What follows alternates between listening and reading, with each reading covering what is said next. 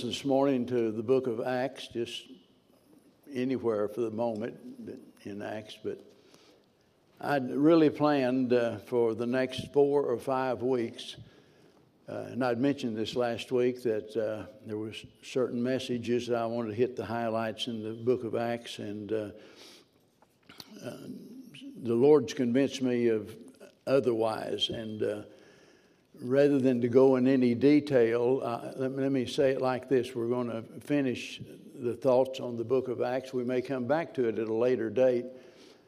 But for the next four or five weeks, if you have an unsaved friend, an unsaved neighbor, an unsaved relative, uh, please do what you can to get them in the service the next few weeks because uh, the, the messages are, are going to be directed toward evangelism, and uh, and I, I, hope and pray you'll bring someone. It might be someone that you know maybe they think they're saved and they're not, but uh, during the course of this week, praying about the messages and.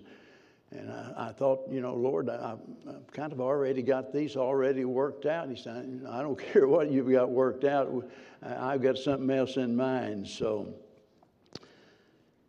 Eight years ago, believe it or not, and I just happened to have this, uh, a, copy of this that was uh, somewhere in my drafts because it made an impression on me that uh, one of our teenagers posted on Facebook these words says, I love Sundays.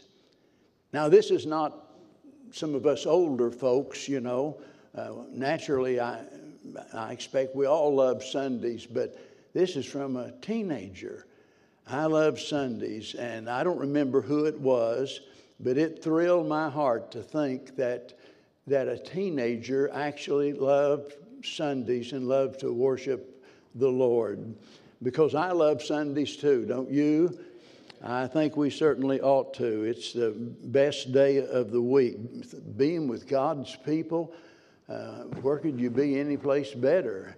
It's better than a jail, better than a hospital. It's better than a fishing trip, better than anywhere else. Being with God's people and, uh, and worshiping the Lord. That's what makes it so great. Being able to sing these old hymns and, uh, and the new choruses and what have you that speak about the greatness of our God and His goodness and His love. And uh, uh there's a lot more to just being able to rest on Sunday. As important as that is, by the way, I'm glad that because of Sunday and worshiping God, there's peace for our soul. We can find joy in our heart. Uh, it is a testimony to the world, and it's a good conscience toward God, knowing that I am where God wanted me to be. Every Christian ought to love Sundays. But then comes Monday.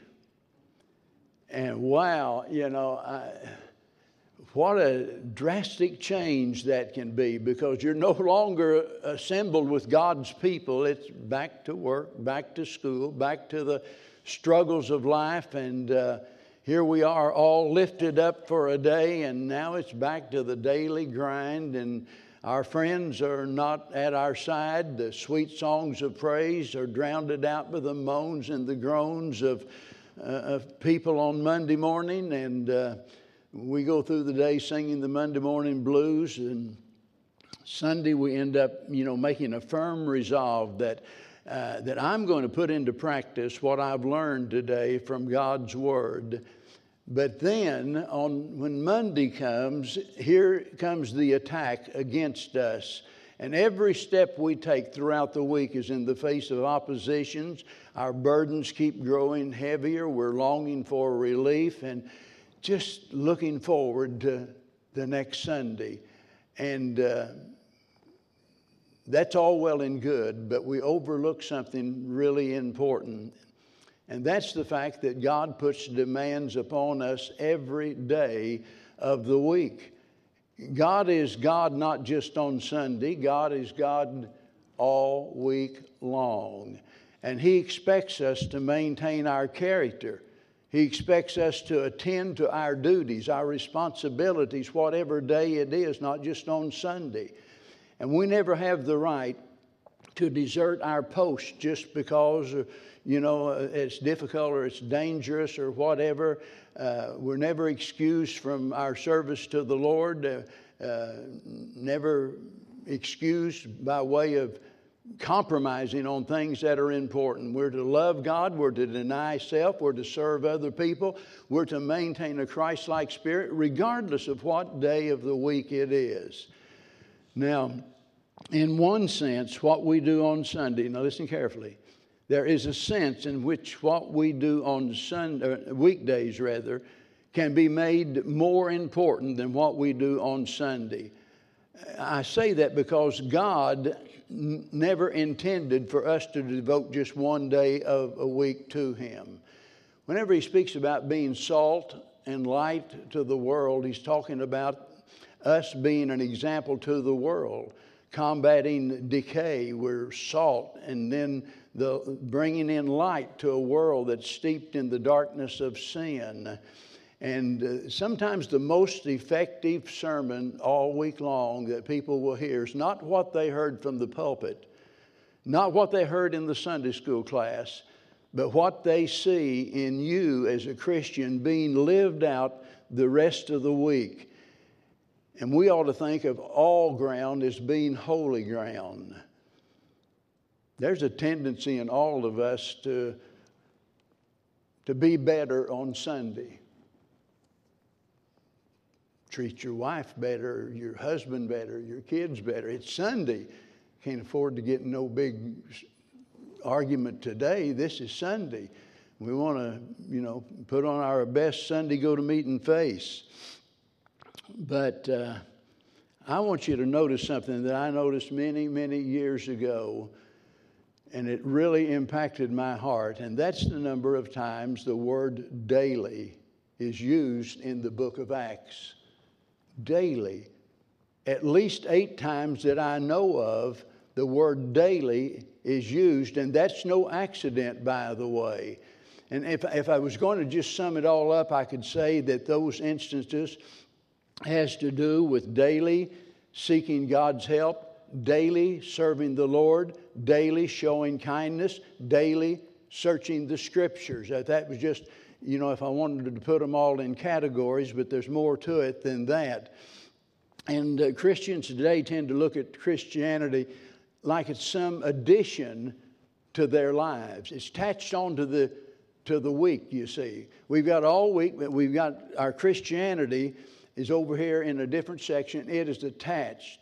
And they allot only so much of their time to God and that's why we often talk about Christianity becoming just nothing more than, a, than kind of a hobby to people. It's something that's a social meeting. It's something that, you know, that people enjoy.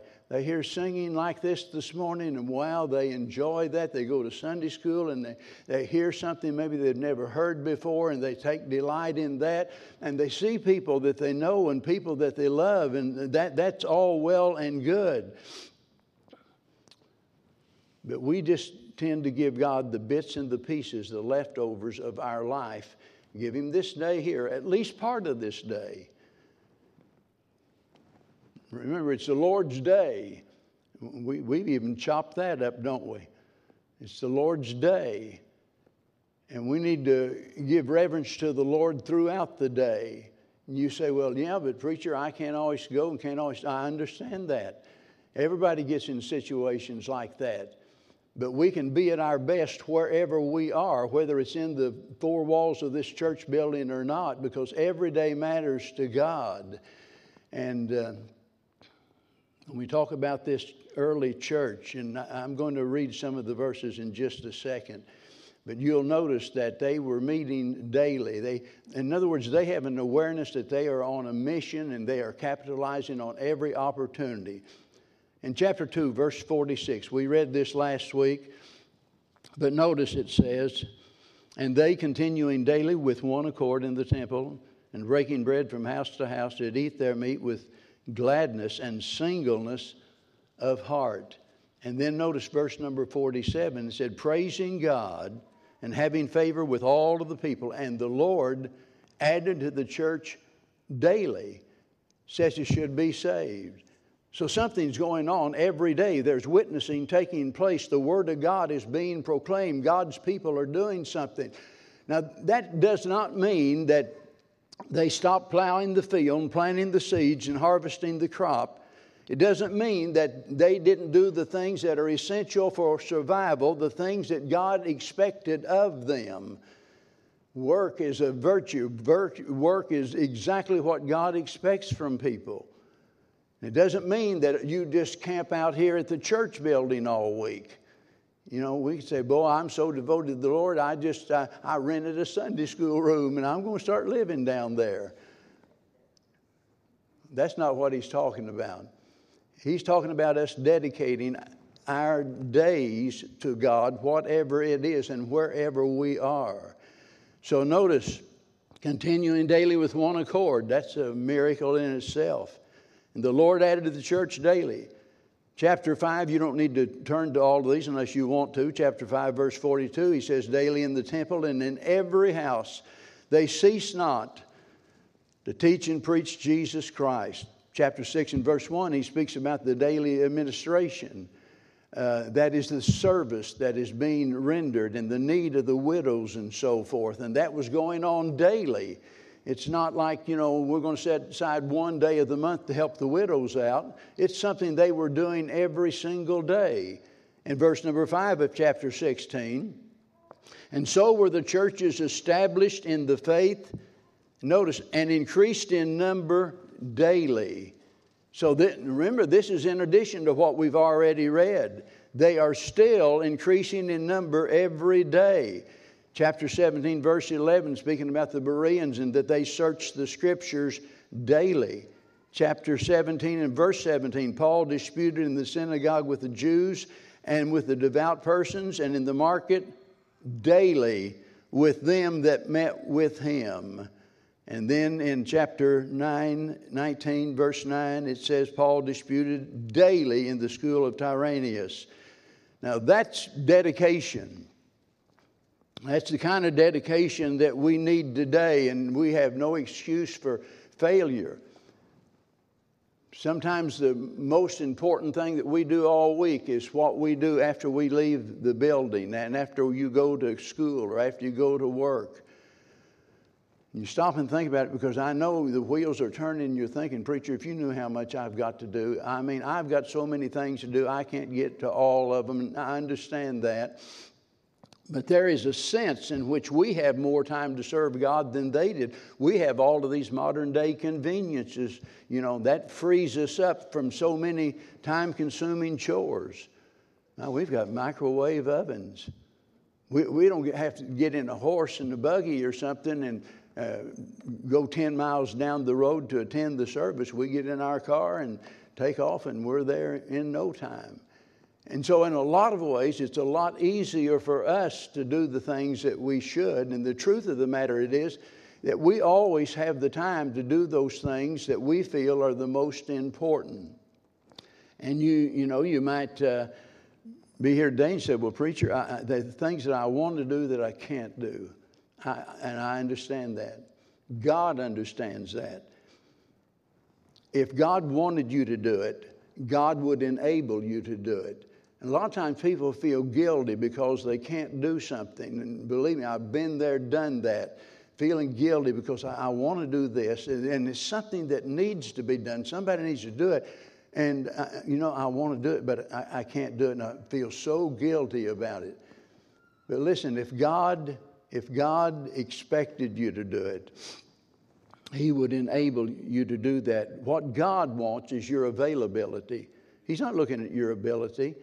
He wants you to offer yourself to be used in whatever way that He considers to be in His best interest. And we need to realize that living for God includes absolutely everything that we do. Luke chapter 9, verse 43, speaks about the, in, uh, in one instance here, the demands of discipleship. And He, that is Jesus, and He said to them all, If any man will come after me, let him deny himself and take up his cross daily and follow me. You know, evidently, there are some folks that think that the demands of discipleship are unreasonable because they totally ignore that. Let him take up his cross, notice, daily and follow me. And you look at those other instances where the demands of discipleship are laid out before us. And the Lord never said that serving Him was going to be fun and easy, it's difficult. And it's not unreasonable. The only reason that you would think it's unreasonable is that you forgot what Jesus did for you when he suffered and bled and died on that cross. He gave the very best that heaven had to offer. He did what nobody else could do. He paid our sin debt. And so when the Bible says, as Paul did, I beseech you, therefore, brethren, by the mercies of God, that ye present your bodies as a living sacrifice, that's not unreasonable at all. And he goes on, he says, which is your reasonable service. You know, doing less than our best is shameful. Can you uh, imagine some ball player, football, baseball, whatever it is, being paid millions of dollars a year to go out there and play a kid's game? Strange world that we live in, isn't it? But that's exactly what happens. They go out there and run up and down the field with a bag of zipped up air and you know, and they win the Super Bowl and they got their trophy and uh, something that in a few years they're not going to care anything about whatsoever. But they've got all of this money and all of this popularity and all of these things that they think is going to bring them pleasure. But can you imagine someone doing that and being, let's say, the center fielder? And here's a pop up easy catch and he just stands there and watches it fall to the ground. Whenever the manager jumps on him about it, he says, Well, you know, I, I, I was thinking about something else that was more important. Or, Wait a minute, you're being paid millions of dollars to play ball, to catch that ball, to do your very best. You're under obligation because you're under contract. Boy, whenever you think about the covenant that God made with us, based on the blood that was shed. And then we turn around and do as those Jews did in Malachi chapter 1, where they just gave him the leftovers.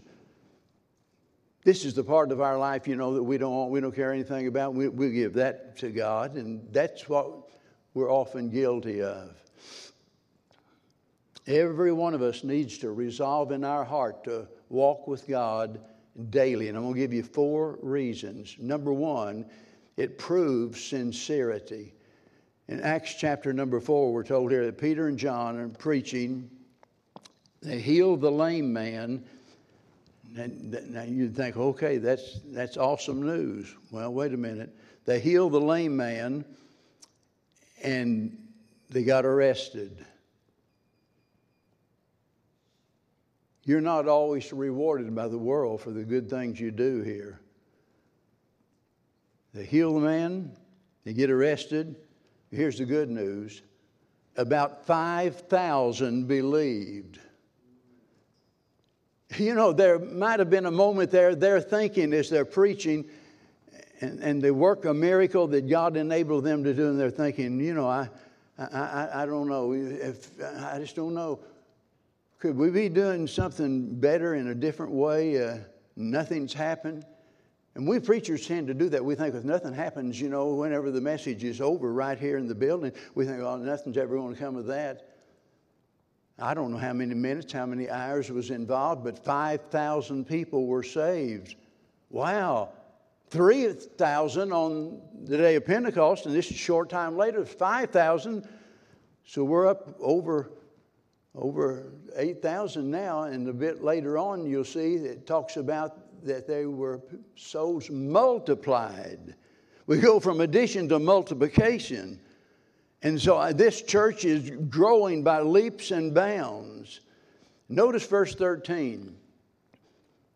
Now, when they saw the boldness of Peter and John and perceived that they were unlearned and ignorant men, they marveled. And they took knowledge of them that they had been with Jesus. That's why I say that whenever we live out everyday Christianity, it proves our sincerity. They were living this out every day. And these other onlookers, they're watching them and took knowledge, said, you know, they're ignorant, they're unlearned men, they're not educated, you know, and uh, why would anybody listen to them? Why would anybody follow them around, you know? And they took knowledge that, I know, they've been with Jesus. They saw something of Jesus in these men. And one of the biggest obstacles in trying to win souls is the evident lack of sincerity in our life. And that's what results in others calling us hypocrites. Because they can, they can see right through us and they see that we're not as sincere as uh, we claim we are. People are never oppressed, impressed by what we do just occasionally. You know, just do it occasionally, one, one time a week or one time a month or whatever.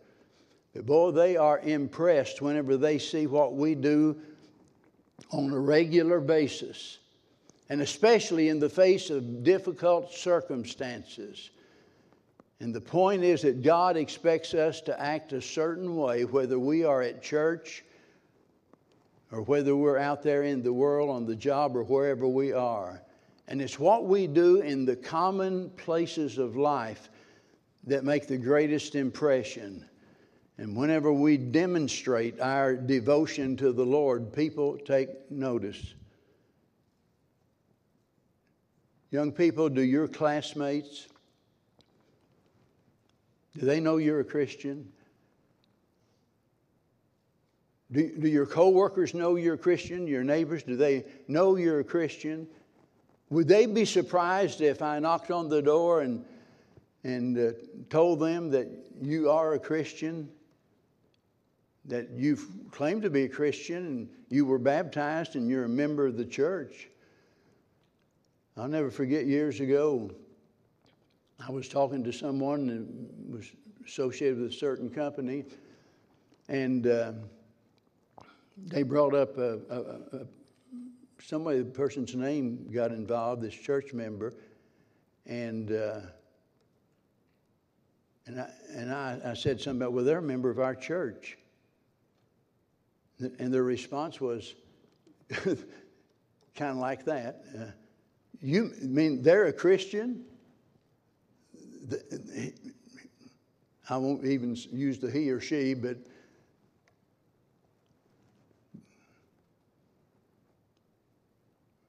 attends church every week? Really? Total shock. And that's because on the job, away from the church and away from others, that person lived one way. But at the church, people saw an entirely different kind of person. And that is so offensive. And I'm telling you, it's so very important that we as Christians, as we try to win people, so many times we think that I can win them by my my not great knowledge of the Bible. So we sit them down and we lecture them and we go through all of the points of salvation with a self righteous attitude and don't get anywhere. And, and, we wonder why is it that we have such a hard time reaching the world and we, uh, we wonder why, why can't we impact their lives? And it's when they see a lack of sincerity. I mean, I, I, I come across something that I'd been looking for for a long time, and if I can read it, it's in small print. But this is something that I read and used in some messages over 50 years ago. And if I'm not mistaken, this is something that Billy Graham read during uh, uh, one of his meetings. And it has to do with the, with the radicals.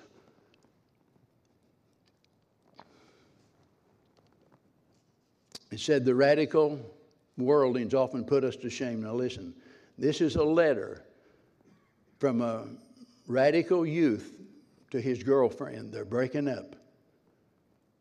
We radicals have a high casualty rate. We're the ones who get uh, shot and hung, tarred and feathered and jailed, slandered and ridiculed, and fired from our jobs, and every other way made as uncomfortable as possible.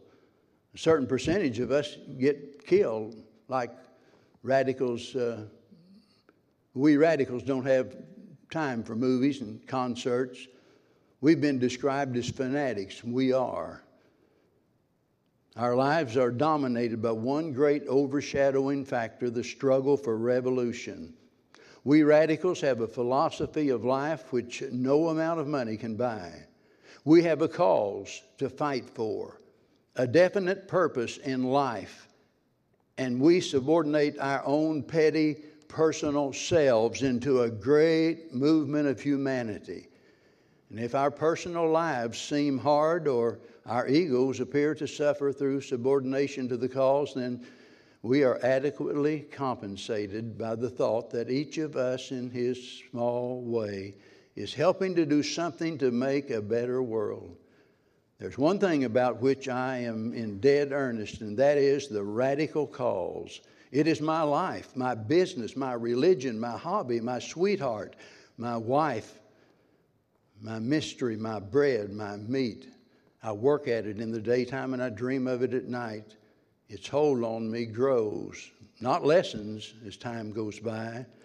And therefore, I cannot carry on a friendship, a love affair, or even a conversation without relating to this force which both drives and guides my life. I evaluate people, books, ideas, actions according to how they affect the radical causes and by their attitude toward it. I've already been in jail because of my ideas, and if necessary, I'm ready to go before a firing squad. You know, sometimes we see people doing things that are so radical, so crazy, so insane that we wonder how could anyone follow somebody like that? How could anyone do that? And it's because, even though the person is totally wrong in their beliefs, when they see the depth of their sincerity, all of a sudden their attitude toward that person changes. Some of you are old enough to remember what was known as the Jesus people. Not the ones in the Bible, the ones in California years ago. The Jesus people. And I often thought, how in the world can people born here in America with churches on every corner, how could anybody get so mixed up into a movement like that? I, I just I don't understand it. Why aren't the preachers preaching about it? And I didn't understand it. Till one time I was in the conference in Tulsa, Oklahoma. And lo and behold, there was some Jesus people there. By the way, they didn't have everything as wrong as we think they did. But there was one thing for certain that you did not have to doubt when you were around them for a while, and that was their sincerity. They might have been wrong about some of the details of the Bible, that's true. But nobody had to had to doubt their sincerity. And that's why that movement grew by leaps and bounds. It was unbelievable that they could affect so many people as they did. We look at all of the different cultures in the world today and we wonder how could anyone join up with a bunch like that? It's because people admire the sincerity that they see in those people, even though they're wrong. There's something about that, that challenge there.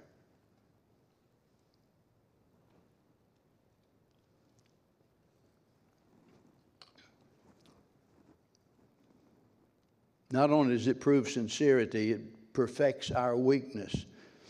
And by the way, we all have certain weaknesses, don't we? All of us.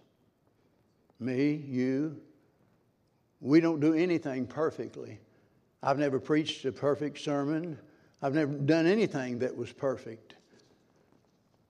We're all imperfect, and here we are in a world, a sinful world, trying to serve a gracious God, and we're stumbling about as it were, trying to do our very best. And let me tell you, regardless of what we're doing, we always do it better if we do it regularly. What good would it do? You say, Well, I'm, I'm going to start an exercise program. Oh, by the way, I did, really. I started walking a couple of weeks ago. Got a spot down the road, it's a quarter of a mile.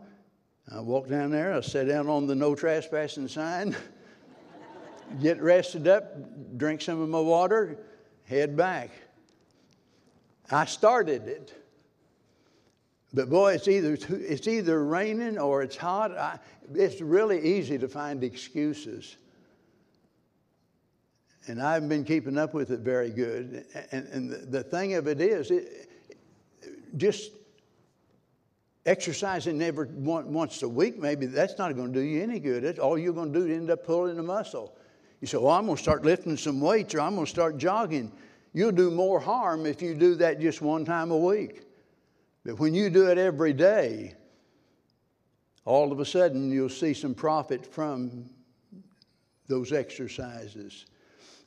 Now, I haven't lost thought of where I'm at here this morning, and I'm saying we all have certain weaknesses that keep us from doing something as good as other people in the church. And let me tell you, your lack of talent might be apparent to everybody else if I decided, I, okay, I'm going to sing this special this morning, and I'll, it wouldn't take you very long to realize I can't sing as good as anybody else, really. But, but I, I, can't sing like Kathy can or Willie or some of the rest of you. I, I, I can't do that.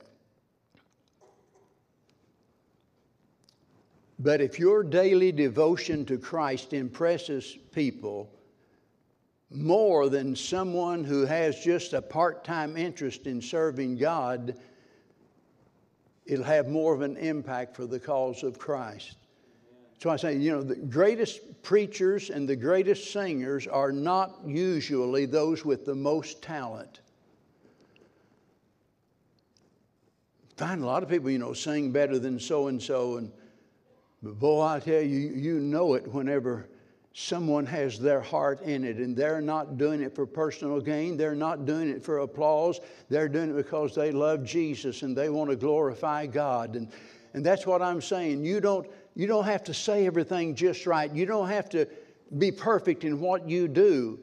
Your sincerity, your devotion to serving God seven days a week, wherever you are, that has a way of making your witness effective because they take note of your sincerity. And whenever they do that, then that opens the door for you to share with them the Word of God. Thirdly, living everyday Christianity produces success. Go back to chapter 2 again, and let's start in verse number 42. And they continued steadfastly in the apostles' doctrine and fellowship and breaking of bread and in prayers. And fear came upon every soul, and many wonders and signs were done by the apostles. And all that believed were together and had all things common, and sold their possessions and goods, and parted them to all men as every man had need. And continuing daily with one accord in the temple, and breaking bread from house to house, did eat their meat with gladness and singleness of heart you know, I, I, I, look at that and immediately it tells me that it wasn't all about the apostles. We're talking about what the church did, not just, not just Peter and John and the others. We're talking about the church ministry being involved. The whole church is involved. They were all filled with the Spirit, they were all involved in doing these things. And as you look at some of those things, it might be, uh, you might think a little thing. Oh, we look at the day of Pentecost, and it was Peter. He preached that sermon, And we're, we're kind of tempted to attribute the success to Peter. What a great sermon. No wonder 3,000 were saved. Had nothing to do with his ability at all. It had to do with his dedication to the Lord and willingness to be used of God, and it was God that took his feeble effort and made something great out of it. Whatever you're doing for God is important. Whatever it is. You don't have to be a preacher, a pastor, a missionary, a deacon, or an officer uh, to do important things for God. Whatever you're doing, it's the little things that make the biggest difference. We had a fellow, whenever I was a pastor there in Missouri, and, and I've told the story. This is the same guy, by the way, that got upset one day. He'd, uh, I don't even know what I'd preached, but he got upset, and boy, I was standing back by the door and I could see him coming down the aisle and I knew something was wrong because he had taken off his shoes and his shirt and he was red in the face and squaring up to attack me. And you got to understand, this guy had been severely injured in, in Korea and, and uh, had some brain damage. And uh, wonderful. But it shocked me that he was so offended that he did that. It's totally out of character. He misunderstood something I said and he wanted to fight about it. You say, why are you making mention of him? I'm making mention of him because of the little things he did. Like, if you had asked any kid in that church, who's your favorite, who's your favorite person? And but believe me, whenever normally he was in his right mind and able to teach and witness to people, and he did, handed out tracts, but it was that those kids knew every week Brother Lee McDaniel's going to be out there with candy for the kids. And not only that, he had a great talent for carving stuff out of wood. He'd carve these little wood things and, and give them to the, to the children. Made a great impact on our young people. You know, Helen Keller didn't have it all together when it came to spiritual things, but I love something she said many years ago.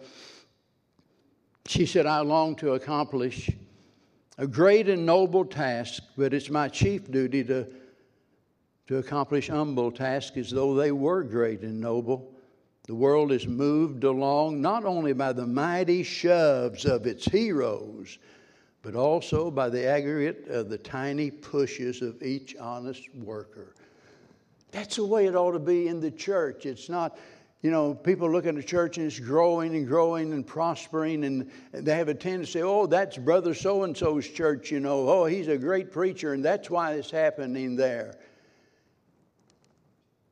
Churches grow because the people, the people are involved.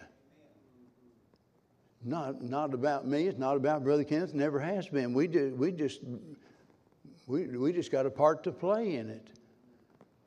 Lastly, and most importantly, is the fact that whenever we live out an everyday Christianity, it pleases God. That's the number one reason. And really, that ought to be the only reason that we need. Amen. To know that what I'm doing is pleasing to God because you know, how we live reveals what we consider to be most important.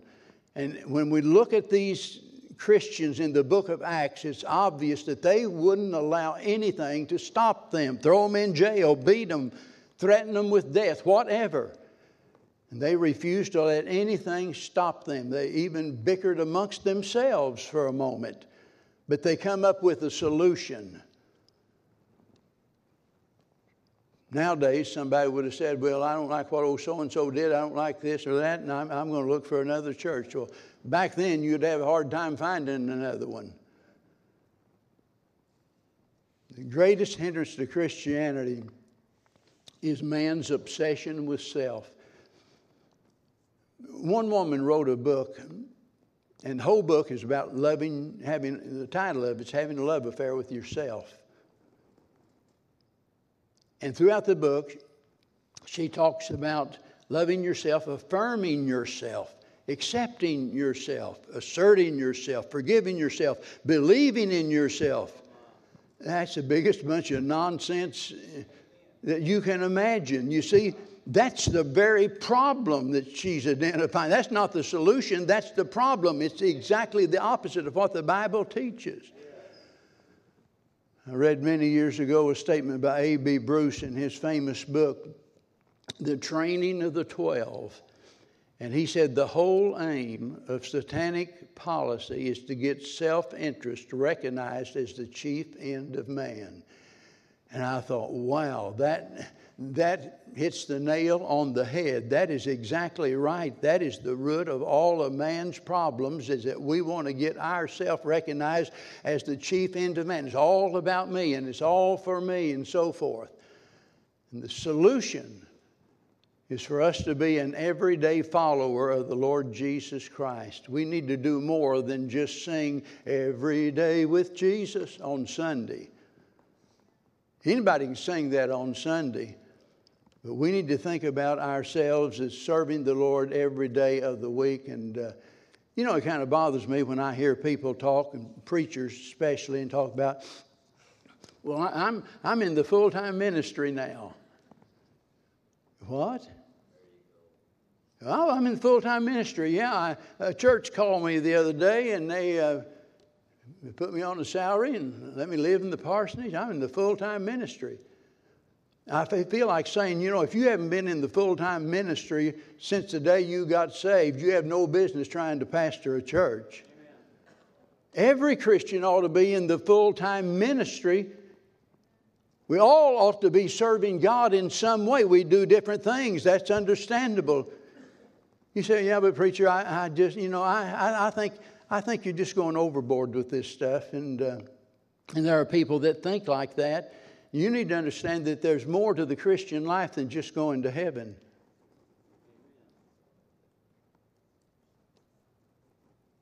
The Bible says over in 2 Corinthians 5, Paul, for we must all, speaking of Christians now, we must all appear before the judgment seat of Christ. You see, the unsaved, they're judged at the great white throne judgment, but this is the judgment of the believers. And every believer is going to be there that everyone may receive the things done in the flesh according to that he hath done. Isn't that good? God promised we're going to be rewarded for the things that we've done. That is awesome. The one thing above everything else I long for is to be able to hear him say in that day, Well done, thou good and faithful servant. That's all the reward I'm looking for. I just to know that what I did pleased the Lord. But wait a minute, there's more to that verse. According to that he hath done, whether it be good or bad. We are going to be rewarded in that day according to what we've done here on this earth. And I don't know about you, but I want to finish up like Paul did and have his attitude. I've fought the fight, I've kept the faith, you know, I'm ready, I'm, I'm ready to go. You know, the race has been run, the fight is over, and I, I'm ready to go. Over in Acts chapter number 20, and I'll close with this, verse 22. Paul is headed toward Jerusalem, but he wanted, first of all, to to stop by and uh, see those dear saints at Ephesus. He called out to them, they come down to the shore. He says in verse 22 And now behold, I go bound in the Spirit unto Jerusalem, not knowing the things that shall befall me there, save except that the Holy Spirit, Holy Ghost, witnesseth in every city, saying that bonds and afflictions abide me. And, and believe me, they begged him and pleaded with him not to go. Said, Paul, you're not going to like it when you get there. And notice Paul's response, but none of these things move me. Neither count I my life dear unto myself, so that I might finish my course. Notice, with joy and the ministry which I have received of the Lord Jesus to testify the gospel of the grace of God.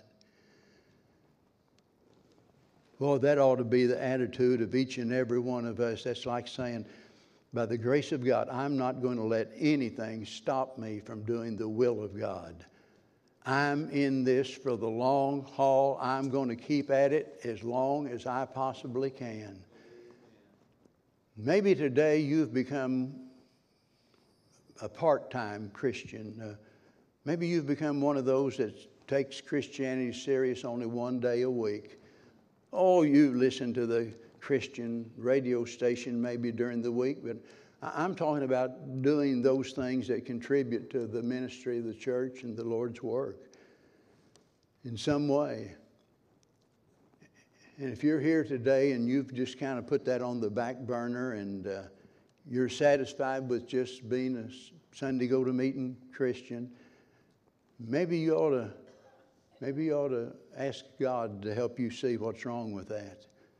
Maybe you just want to come and say, Lord, I, look, I didn't, I didn't intend for it to get like this.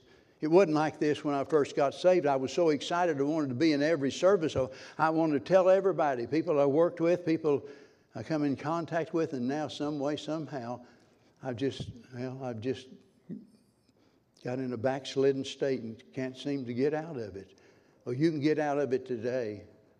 You can get out of that rut right here this morning. If we confess our sins and forsake them, there's good things to come. And if we don't, we invite disaster in our life.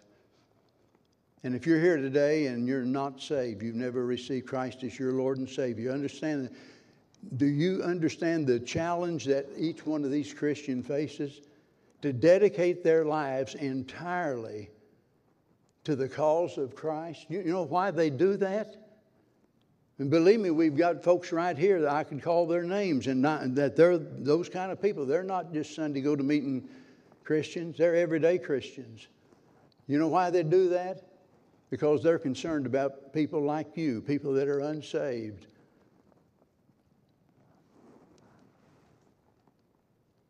They'd have been a whole lot better if God take, just took them home the day they got saved. You wouldn't have had that arthritis and rheumatism and cancer and heart disease. It wouldn't have had all those problems. Lord, just save them say, well, right now, I'm just going to take you home. You know why we're here? The only reason God leaves us here is that we might, in some way, somehow, play a part in the ministry of trying to reach unsaved people like you are. Amen. So, anytime you get to thinking, I'm not a Christian, but nobody cares anyway. Let me tell you, there are folks that care. They care deeply. And Jesus cares the most because he died for you. And if you'll trust him this morning, he'll save your soul, forgive all of your sins, and make you a child of God. Would you do that as we stand together during this invitation? You see, we sing this, this invitation hymn this morning and you examine your heart.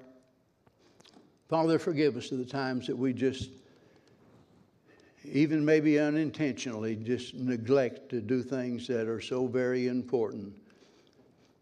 Things that are important in your eyes. And Lord, help us to do our best at whatever it is that we're doing. And help us, Heavenly Father, to understand that there are a lot of folks that want to do their best and would do their best and, and are trying, and yet they're just overwhelmed by difficulties and problems. And, and they're carrying a heavy load and feel like I just can't do any more. And I pray that you'll bring a special peace and comfort to their heart and help them to realize they don't have to carry the load all alone that you've told us to cast our burdens upon you. And then, Lord, for the person here today or someone watching the broadcast that's never really trusted Christ as their Savior, I pray that this might be the very day that they would put their faith in Him and trust Him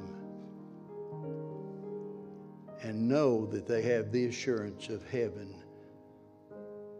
for we ask it all in Jesus' name. Amen.